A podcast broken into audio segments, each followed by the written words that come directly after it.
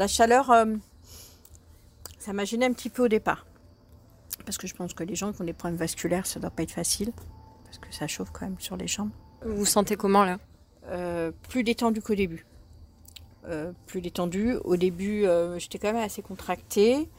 Et puis j'ai vu que les dernières 10, mi- dernières 10 minutes à peu près, hein, j'ai eu des, des sursauts qui fait que je pense que les, les muscles, les muscles se sont, ont commencé à se relâcher. Ouais, voilà. Est-ce que ça c'est important pour vous? D'avoir ça euh, dans votre métier pour vous sentir mieux en fait en tant qu'infirmière Après, oui, c'est important de se relaxer. C'est important d'être détendu au travail, euh, qui permet d'une meilleure approche de ce qu'on fait.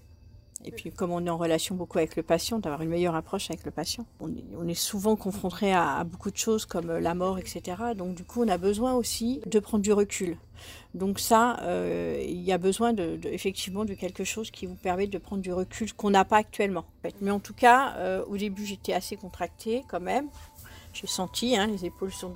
Je vous dis, dans les dix dernières minutes, j'ai eu vraiment les muscles qui se sont détendus quand même. Pour, pour des gens qui ont des problèmes de dos, pour détendre les muscles et détendre euh, la colonne vertébrale, effectivement, c'est euh, c'est important. De quoi vous auriez besoin pour faire au mieux votre métier et vous sentir bien dans votre métier?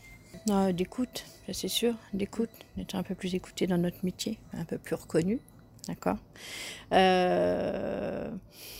Oui, ça, et puis je pense que si on part sur des bonnes, des bonnes conditions de travail, déjà c'est bien. Et si ça nous permet un petit peu d'avoir ça en plus, effectivement, ça arrangera peut-être pas tous les problèmes, mais les gens seront peut-être plus détendus.